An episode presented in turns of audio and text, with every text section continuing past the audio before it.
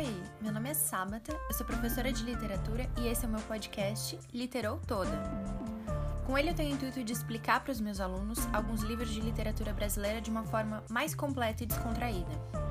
A gente vai meio que conversar sobre esses livros, mas eu falando sozinha aqui da minha casa e você me respondendo sozinha aí de onde você tá. É meio que uma conversa de doido, né?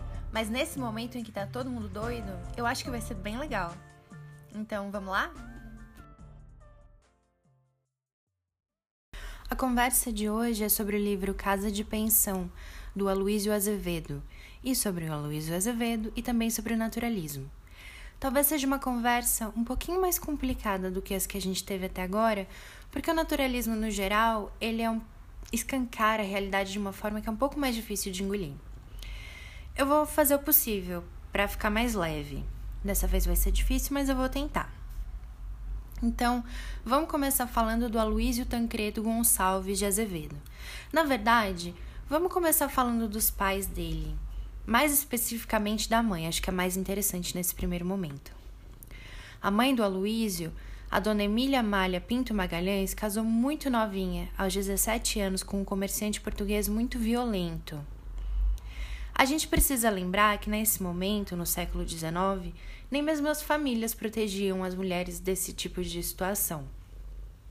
E mesmo lá no século XIX, quando nem o casamento civil existia ainda, quando as pessoas casavam pela lei das, é, pelas leis da igreja, ela foi muito valente, muito corajosa e largou o marido.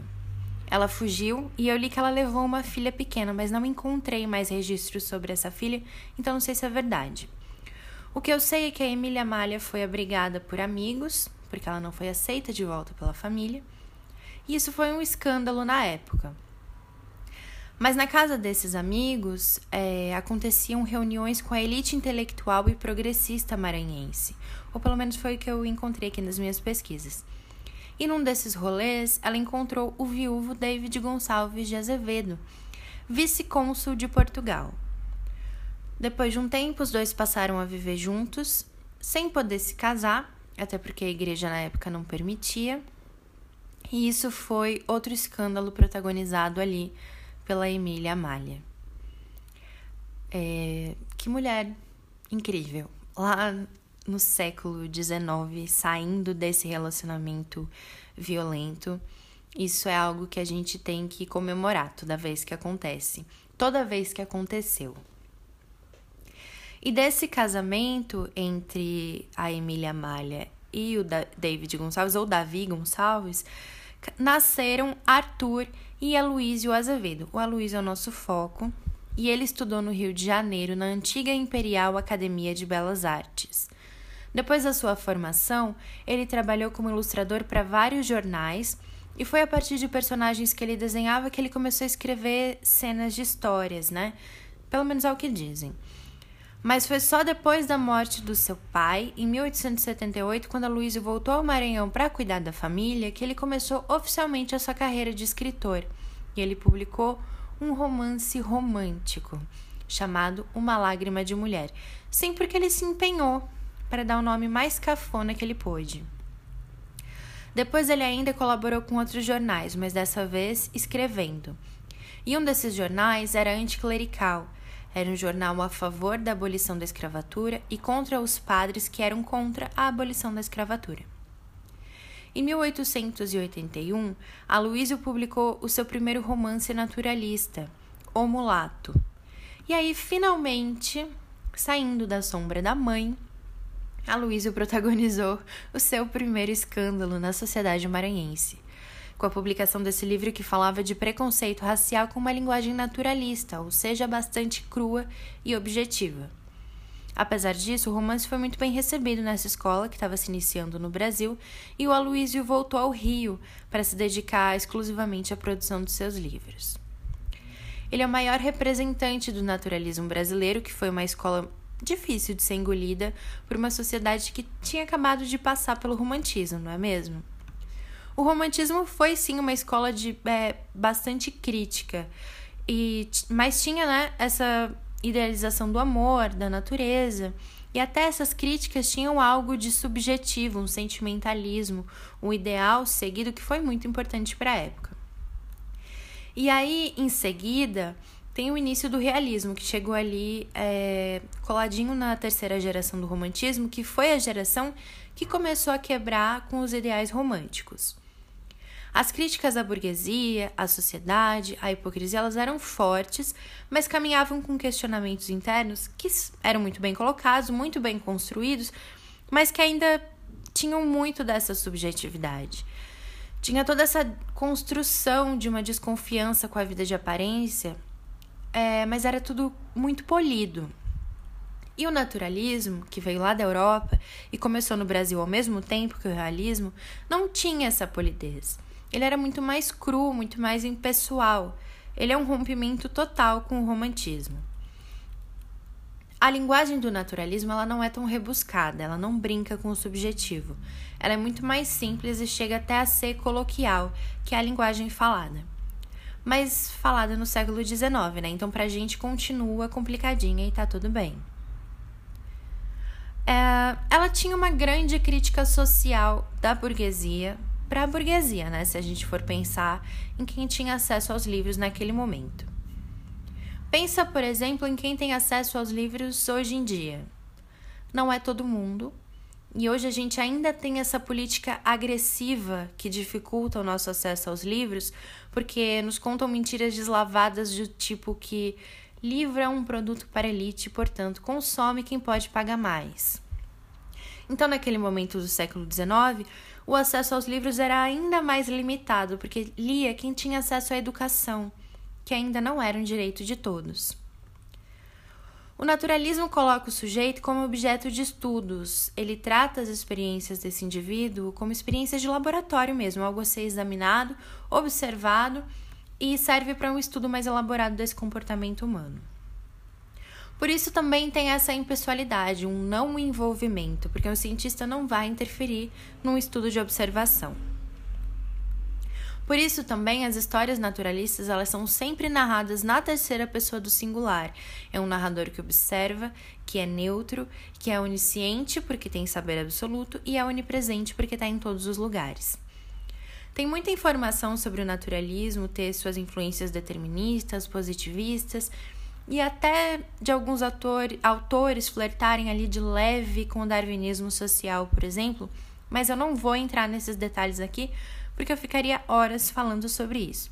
A gente tem que sempre deixar claro, sempre lembrar que quando eu trabalho as escolas literárias aqui, eu faço uma coisa bem simples, que não é um estudo acadêmico e vocês não vão ter uma informação do todo, tá? Eu posso, em algum momento, fazer um episódio sobre esse assunto, se for necessário, mas o foco aqui realmente são os livros e, as, e a forma como eles são trabalhados. Beleza? Então vamos começar a falar do livro. Casa de Pensão foi publicado em 1884. Ele é um livro dividido em 22 capítulos, com essa narração em terceira pessoa, com esse narrador observador onisciente e neutro e é baseado em uma história real, a questão Capistrano. E eu não vou falar da questão Capistrano aqui para que a gente não confunda essas duas histórias, porque elas têm é, algumas diferenças, tá? Que vão acabar fazendo a gente se perder, talvez. E eu falo isso por experiência própria, porque quando eu li o livro pela primeira vez, em seguida eu fui buscar saber da questão Capistrano e eu confundi tudo. Então eu vou levar em conta que a cabecinha de vocês é tão confusa quanto a minha que eu não vou falar das duas coisas, beleza? Beleza. A história do livro é sobre o Amâncio, um cara provinciano do Maranhão que vai estudar no Rio de Janeiro. É sobre a trajetória dele. E o livro é longo e, para além disso, ele é extremamente descritivo, que é uma característica naturalista muito, muito presente aqui. Então não tem como falar de tudo, senão esse episódio vai ter duas horas e meia e não vai engajar. O meu foco principal vai ser no segundo capítulo, que é muito importante, que conta quem é o protagonista do livro, e no final da história. É claro que eu vou fazer um grande apanhado do que acontece nos demais capítulos, mas vamos lembrar que são 22 e algumas coisinhas serão deixadas de lado. Mas vai dar certo, tá? O livro começa com uma epígrafe, Desconfia de todo aquele que se arreceia da verdade. Então, o capítulo 1 começa falando sobre Luiz de Campos, um amigo da família de Amâncio que vive no Rio de Janeiro com a esposa Hortência e a cunhada Carlotinha. Ele está trabalhando e Amâncio aparece, e aí tem essa primeira descrição sobre o protagonista. Era de 20 anos, tipo do norte, franzino, amorenado, pescoço estreito, cabelos crespos e olhos vivos e penetrantes, se bem que alterados por um leve estrabismo. Depois dessa descrição do Amâncio, fala sobre Campos. Ele veio do Maranhão e o tio do Amâncio já o ajudou em algum momento da vida. Quando ele foi para o Rio de Janeiro, começou a trabalhar como guardador de livros, depois como gerente de um armazém, depois dono desse armazém. Até que ele melhorou de vida, ficou rico, casou com Hortência, que também vinha de uma família muito abastada. O pai do Amâncio, Vasconcelos, ele acha que o Campos pode ser um bom exemplo para o filho, porque ele era um homem muito trabalhador e não muita coisa mais velho que o Amâncio, que tinha 20 anos. O Campos tinha 36. É, e o Campos diz que pode ser como um segundo pai para o Amâncio, que pode cuidar dele.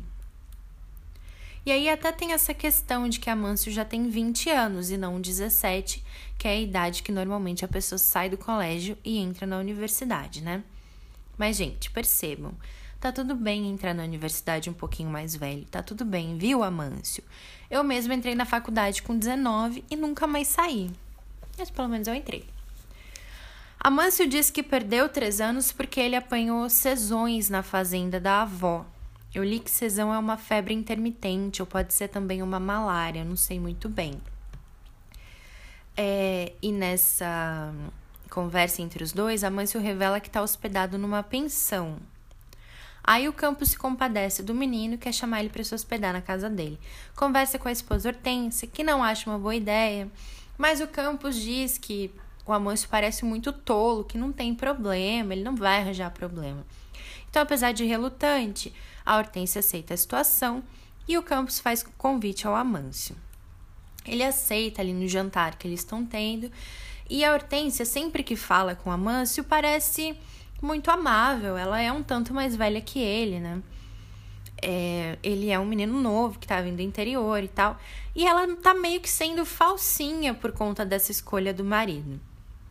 Mas o Amâncio não entendeu nada, foi para a pensão dormir, porque no dia seguinte ele voltaria para casa do campus, agora com sua bagagem, e ficou ali já pensando na Hortência apaixonadinho, ou emocionadinho, né? Oh, meu Deus, tem uns meninos que, nossa, o capítulo 2 começa com esse pensamento do Amâncio de como ele perderia sua liberdade se fosse se hospedar na casa de Campos. Ele quer viver a vida do Rio de Janeiro, da corte.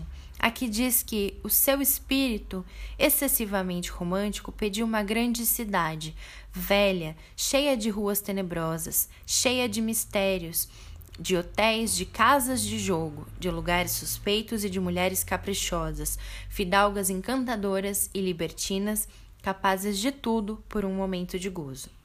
Ele queria dar vida ao que ele leu nos livros, uma vida de loucuras de paixão, como diz aqui. Iludido, claro. E uma descrição muito interessante sobre ele também conta um pouco do que a gente pode esperar sobre o Amâncio. Sua pequena testa, curta e sem espinhas, magiada de cabelos crespos, não denunciava o que naquela cabeça havia de voluptuoso e ruim. Seu todo acanhado, fraco e modesto, não deixava transparecer a brutalidade daquele temperamento cálido e desinsofrido.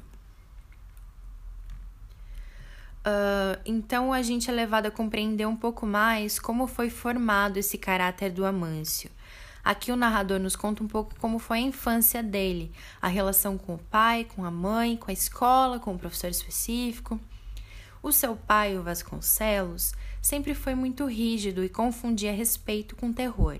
Então Amâncio apanhou muito quando era criança. E ele passou a ver o pai como um inimigo e só agia amoroso com esse pai por conveniência. Então, desde muito cedo, ele aprendeu a mentir. Já a sua mãe, Ângela, não concordava com o marido sobre o tratamento que ele dava ao filho e sempre defendia a criança, no caso. Aos sete anos, Amâncio entrou na escola e teve aulas com um professor terrível que batia nas crianças por puro prazer. Já dá para ver aqui que a infância do menino não foi fácil. E há quem diga que apanhou muito e não morreu, mas se tornou uma pessoa que carrega alguma coisa, né? Alguma dor disso. Porque isso tem impacto demais na vida. Por exemplo, vamos pensar aqui. Uma mulher adulta que apanha do marido, ela pode se transformar numa pessoa traumatizada, né? E provavelmente ela vai. E você aceita esse trauma. Você concorda que ela teve um motivo para esse trauma. Você acolhe essa mulher. Ok. Não, acolhe, as pessoas não acolhem assim as mulheres, mas vamos pensar aqui num ambiente ideal para essa denúncia, para uma atitude contra esse marido violento. Agora, uma criança que passa anos apanhando por ter um comportamento infantil, seja ele qual for, né, por fazer bagunça, por quebrar expectativas, por ir contra uma crença muito forte dos pais, ela não pode ser uma pessoa traumatizada? Aí tem quem cresce e diz: "Eu apanhei e foi bom para mim", mas foi bom como, meu querido? Porque você não virou bandido, mas poxa, Será que você viraria bandido então se não tivesse apanhado? Se tivesse sido tratado com amor e com respeito? Que complicada essa relação, né? A pessoa só vira uma pessoa considerada certa na vida, que não faz coisas erradas, se ela for tratada com violência? Ou será que ela repete essa violência? A pessoa tratada com amor vai fazer coisas erradas, então ela vai cometer crimes? Acho que é uma coisa que a gente devia começar a pensar com mais calma, com mais cuidado e com mais consciência. Vocês sabiam, olha só, momento informação. Vocês sabiam, por exemplo, que o nosso atual presidente tinha um pai muito rígido que não permitiu que ele tentasse a carreira de jogador de futebol? Era o que ele queria viver. E o pai, muito rígido, que acha que o filho só pode fazer o que ele manda, não permitiu.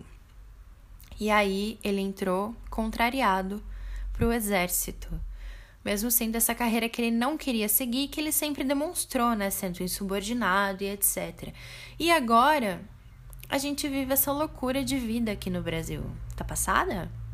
Pois se o nosso presidente tivesse sido tratado com amor e carinho lá na infância dele, na adolescência, talvez hoje a gente tivesse uma vacininha aqui no braço. Pois é. Se vocês quiserem saber mais, vão ouvir o podcast Retrato Narrado, que é show, conteúdo incrível, muito bem produzido e fala sobre a história do atual presidente do Brasil, tá bom? Me perdi um pouco, mas vamos voltar para o Amâncio, tá? Então ele apanhava desse professor muito estúpido, o senhor Pires, e ele adulto ali pensando nisso, sentia calafrios. Tem esse comentário aqui no livro.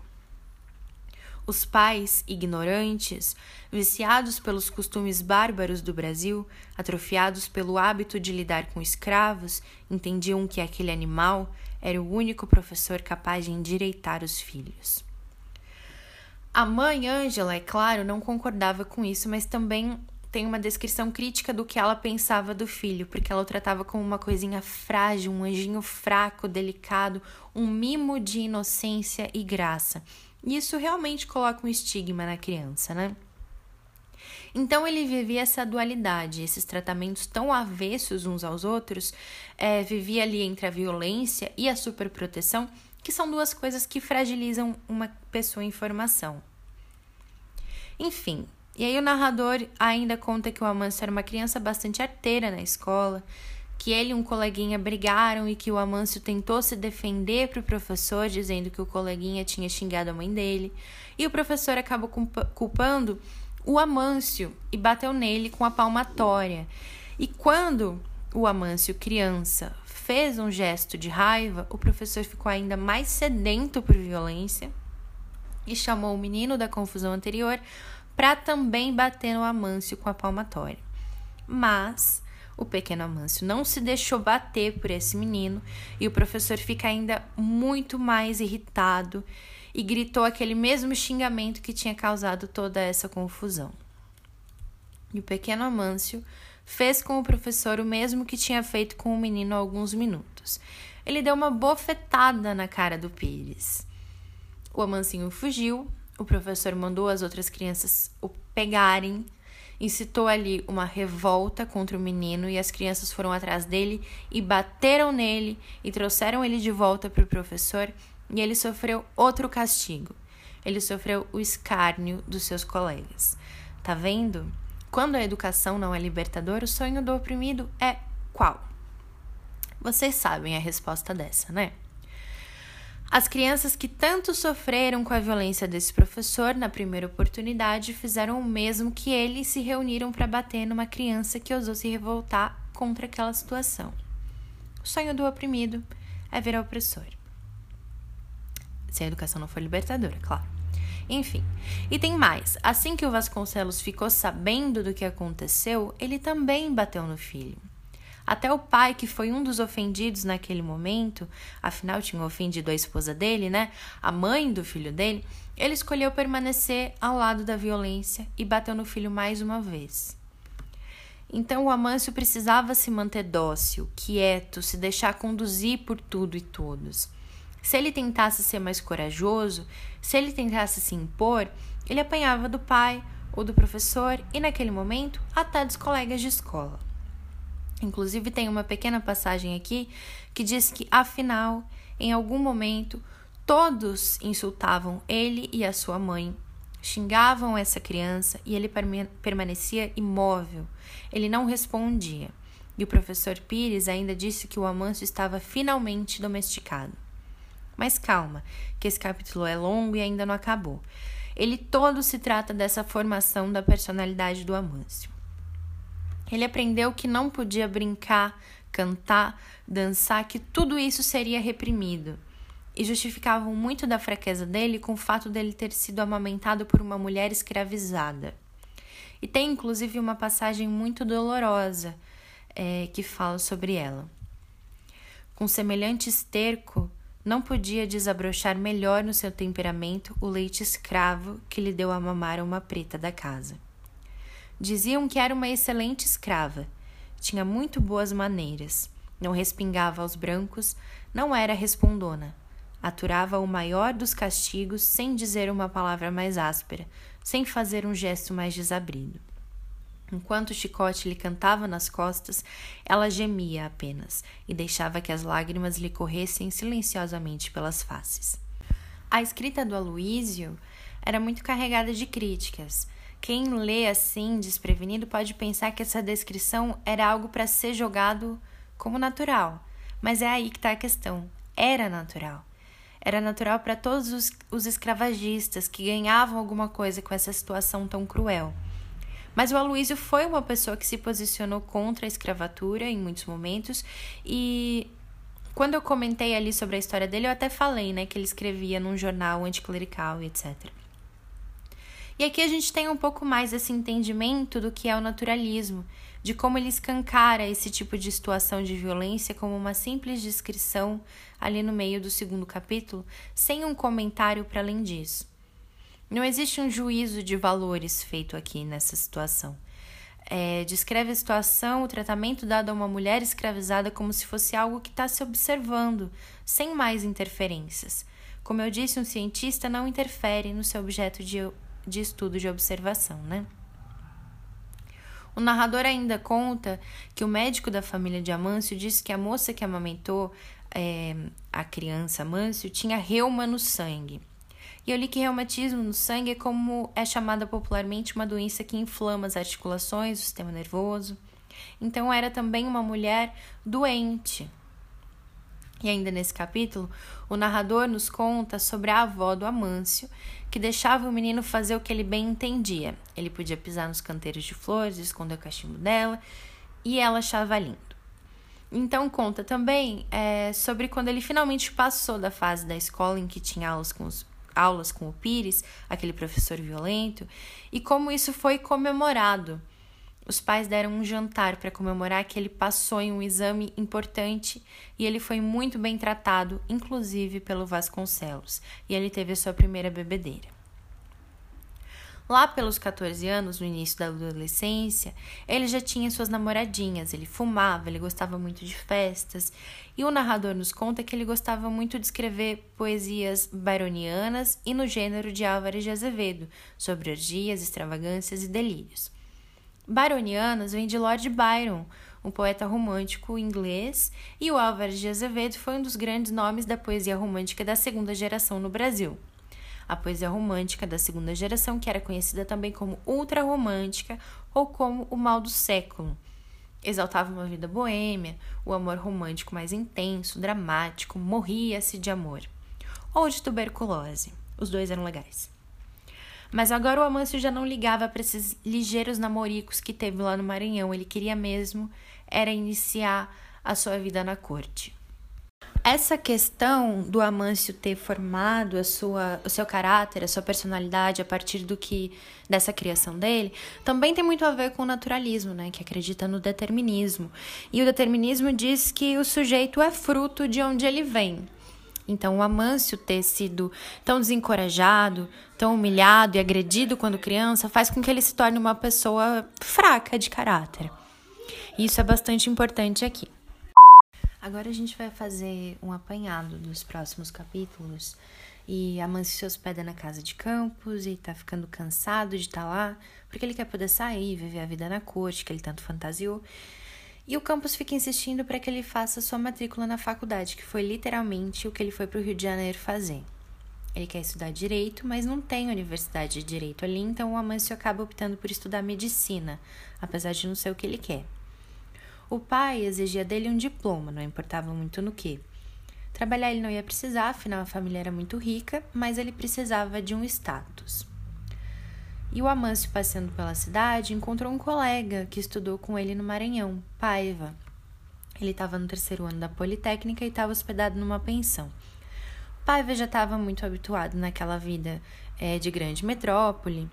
Ele falava francês, que era quase que é uma segunda língua, né, nessas grandes cidades e tal, e já estava muito bem ali. Ele falou maravilhas da corte e Amâncio ficou muito encantado querendo também levar uma vida daquela forma.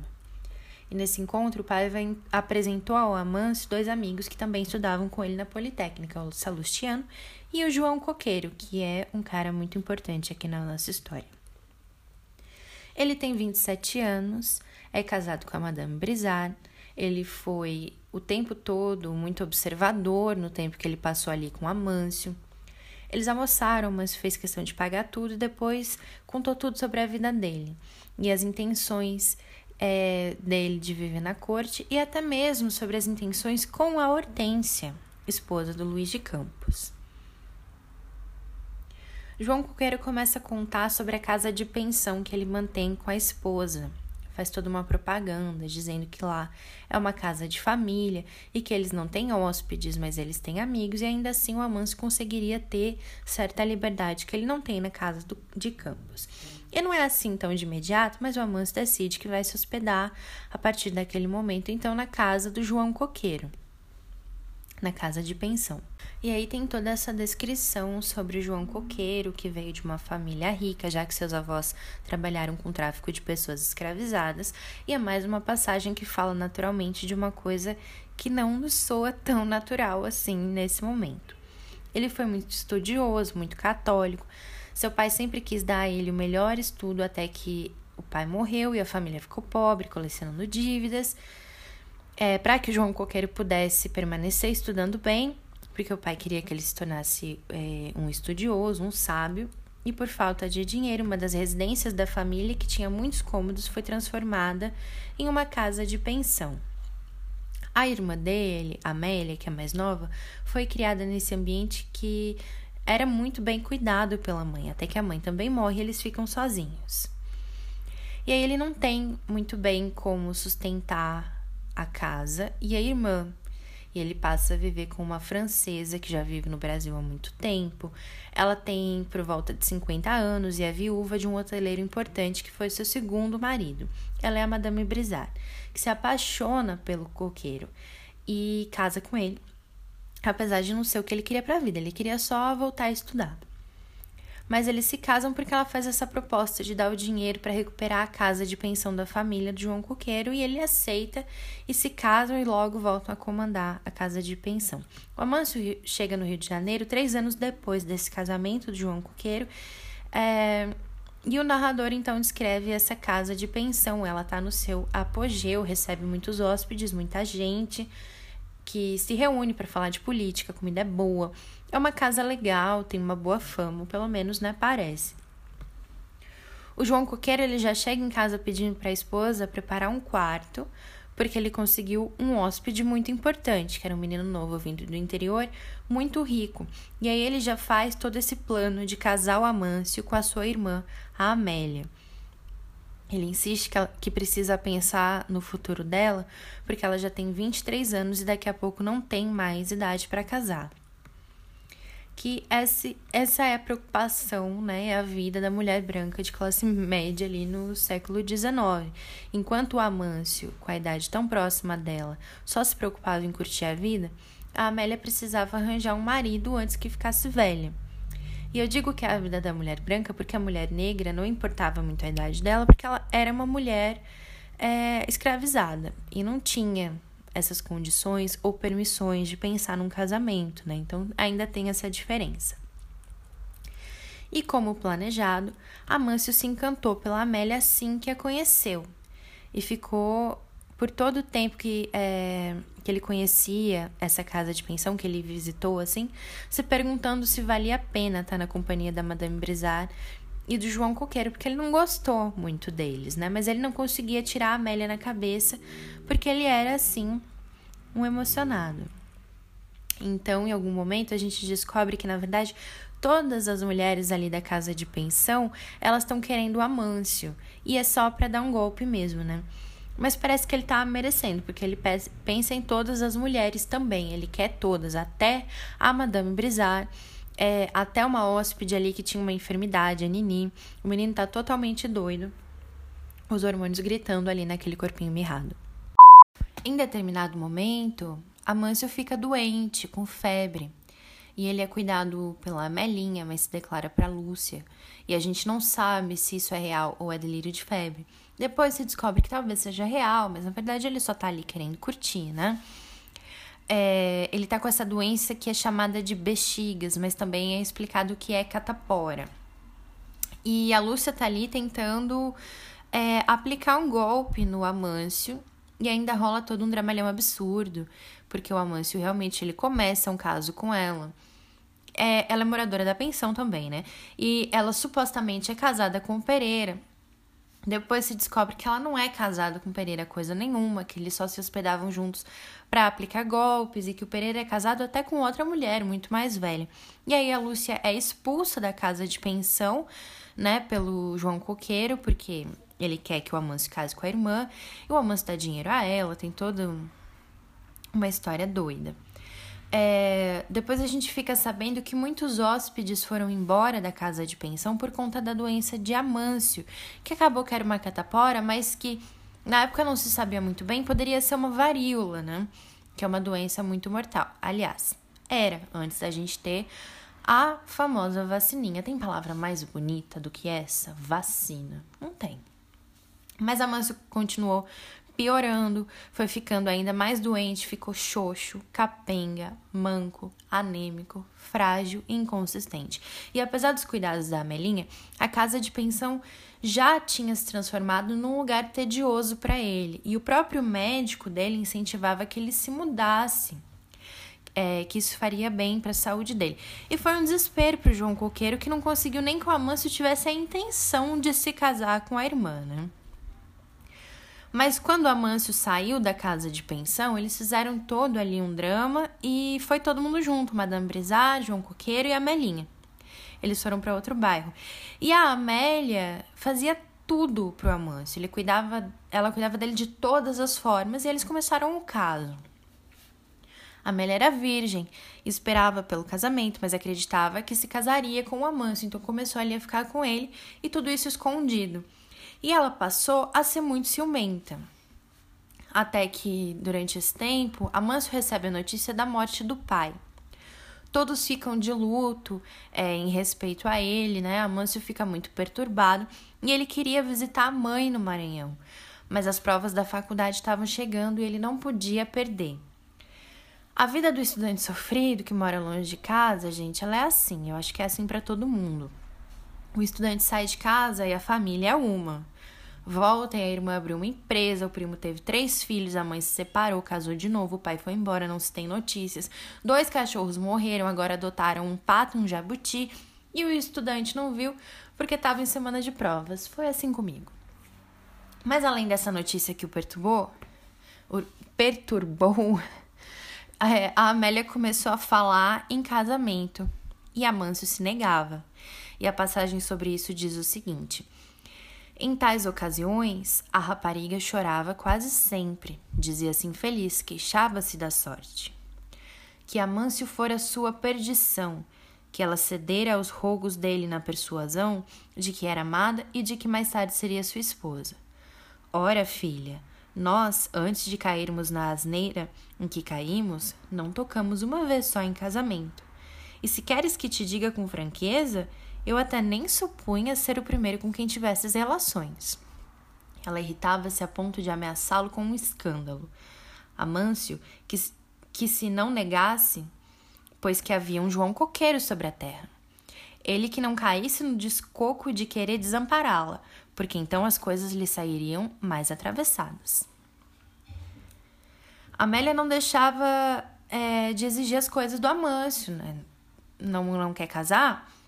Não te perdoo e ainda vai me comprar joias, roupas e uma casa. E mesmo relutante, ele compra.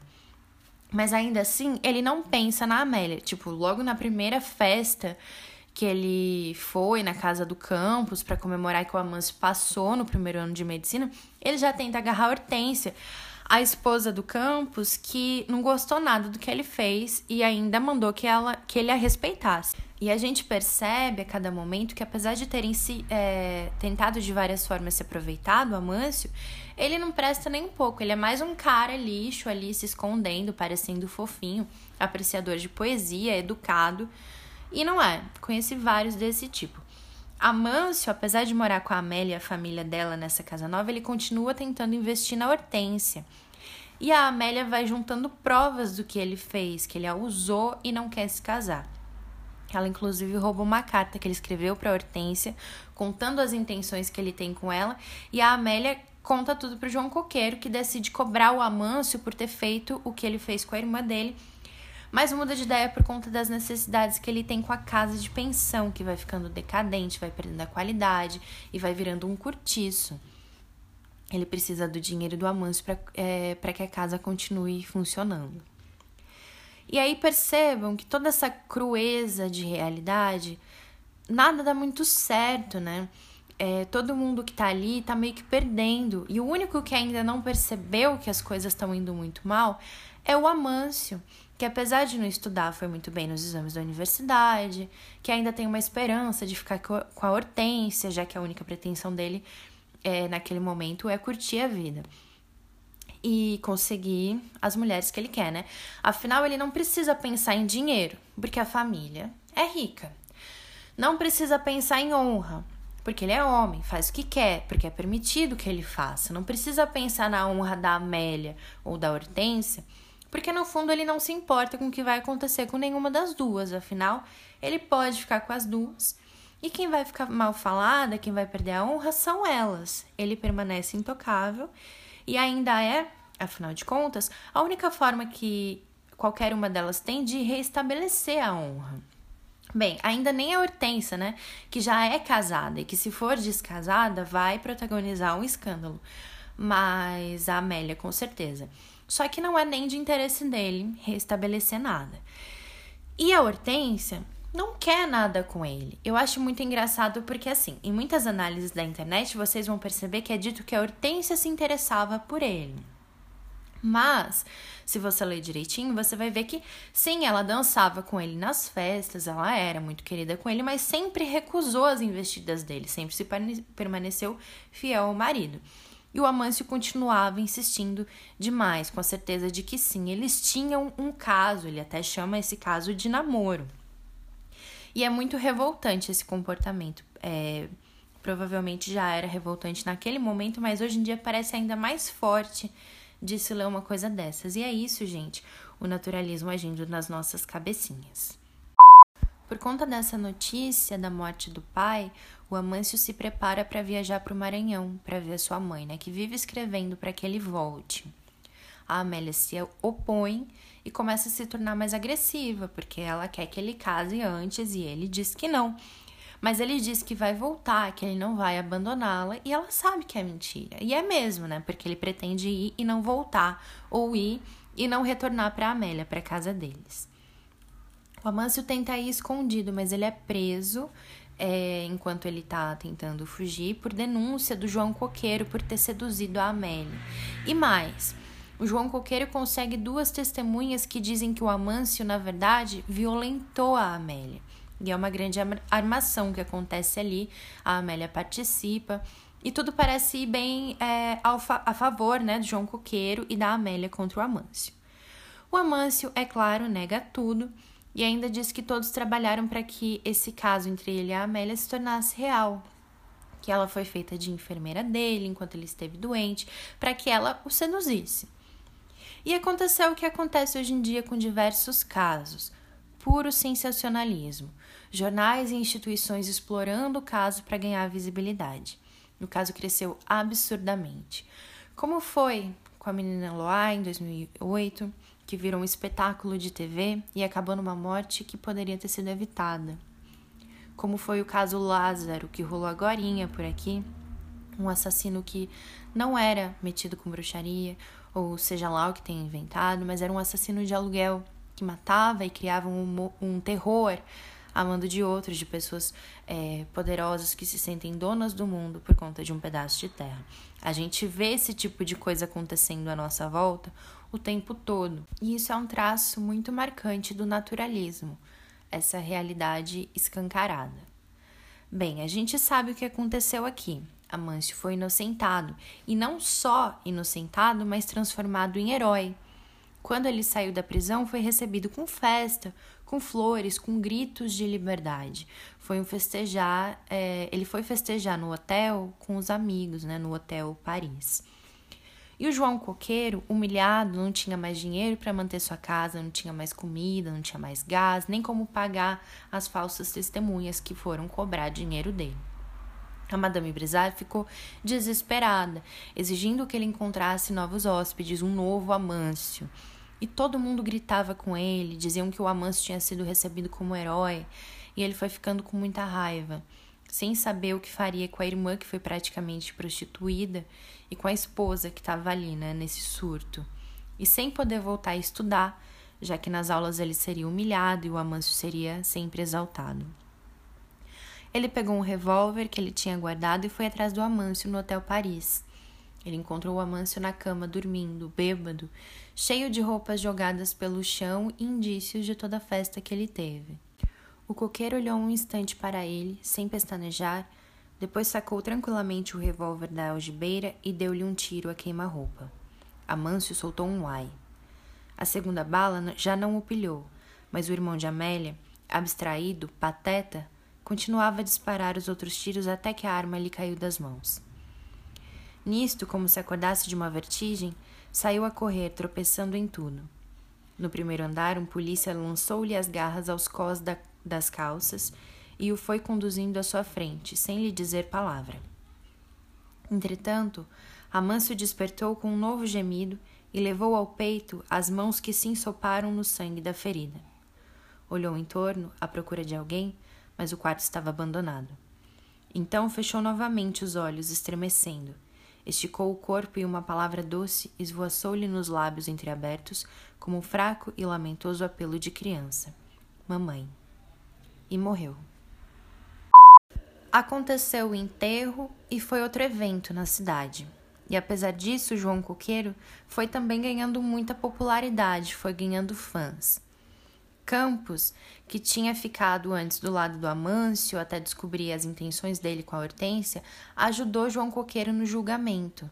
E Paiva, que foi quem festejou com Amâncio quando ele saiu da prisão, defendeu João Coqueiro e disse que ele fez certo, que ele faria o mesmo se precisasse. E com certeza ele também seria inocentado, né? Afinal, o crime foi motivado pela recuperação da honra da sua irmã. E bem no finalzinho do livro, a dona Ângela mãe do Amâncio, chega ao Rio de Janeiro, isso depois do enterro do filho, sem saber o que tinha acontecido, mas muito aflita. Ela sabia só que o Amâncio tinha sido preso, porque Campos escreveu uma carta para ela. E ela está andando acompanhada por um senhor que está ali para ajudar a senhora a andar pela cidade. Ela começa a ver, na, a ver nas vitrines o nome do filho. Produtos que eram feitos meio que em homenagem a Amâncio de Vasconcelos.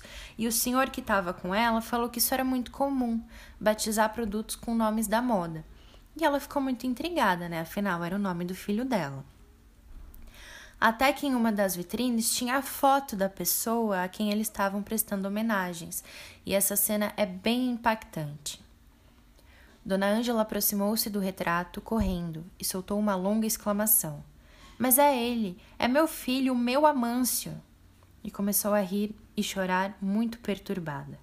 O velho, meio comovido e meio vexado com aquela expansão em plena rua do ouvidor, principiava talvez a arrepender-se de ter sido tão cavalheiro com Ângela, quando esta, que estivera até aí a percorrer como uma doida outros mostradores, arrancou do peito um formidável grito e caiu de bruços na calçada. Tinha visto seu filho representado na mesa do necrotério, com o tronco nu, o corpo em sangue, e por debaixo em letras garrafais Amâncio de Vasconcelos, assassinado por João Coqueiro no Hotel Paris, em tantos de tal. Acabou. E é isso, gente. O naturalismo aqui batendo na nossa cara, escancarando uma realidade dura, crua, difícil de olhar, mas que a gente vive às vezes sem esse olhar mais criterioso, né? Eu sei que as nossas conversas costumam ser mais descontraídas, mas dessa vez foi difícil, porque esses assuntos eles são mais sérios e costumam pesar mais, né? Mesmo sendo uma história, uma ficção, tem coisa que não dá para fazer tanta piada. Às vezes vai acabar sendo assim. Mas eu espero que vocês tenham gostado, que de qualquer forma eu tenha tornado essa leitura mais fácil e que Queria agradecer por vocês terem me acompanhado até aqui. É isso, tá? Um beijinho e até a próxima.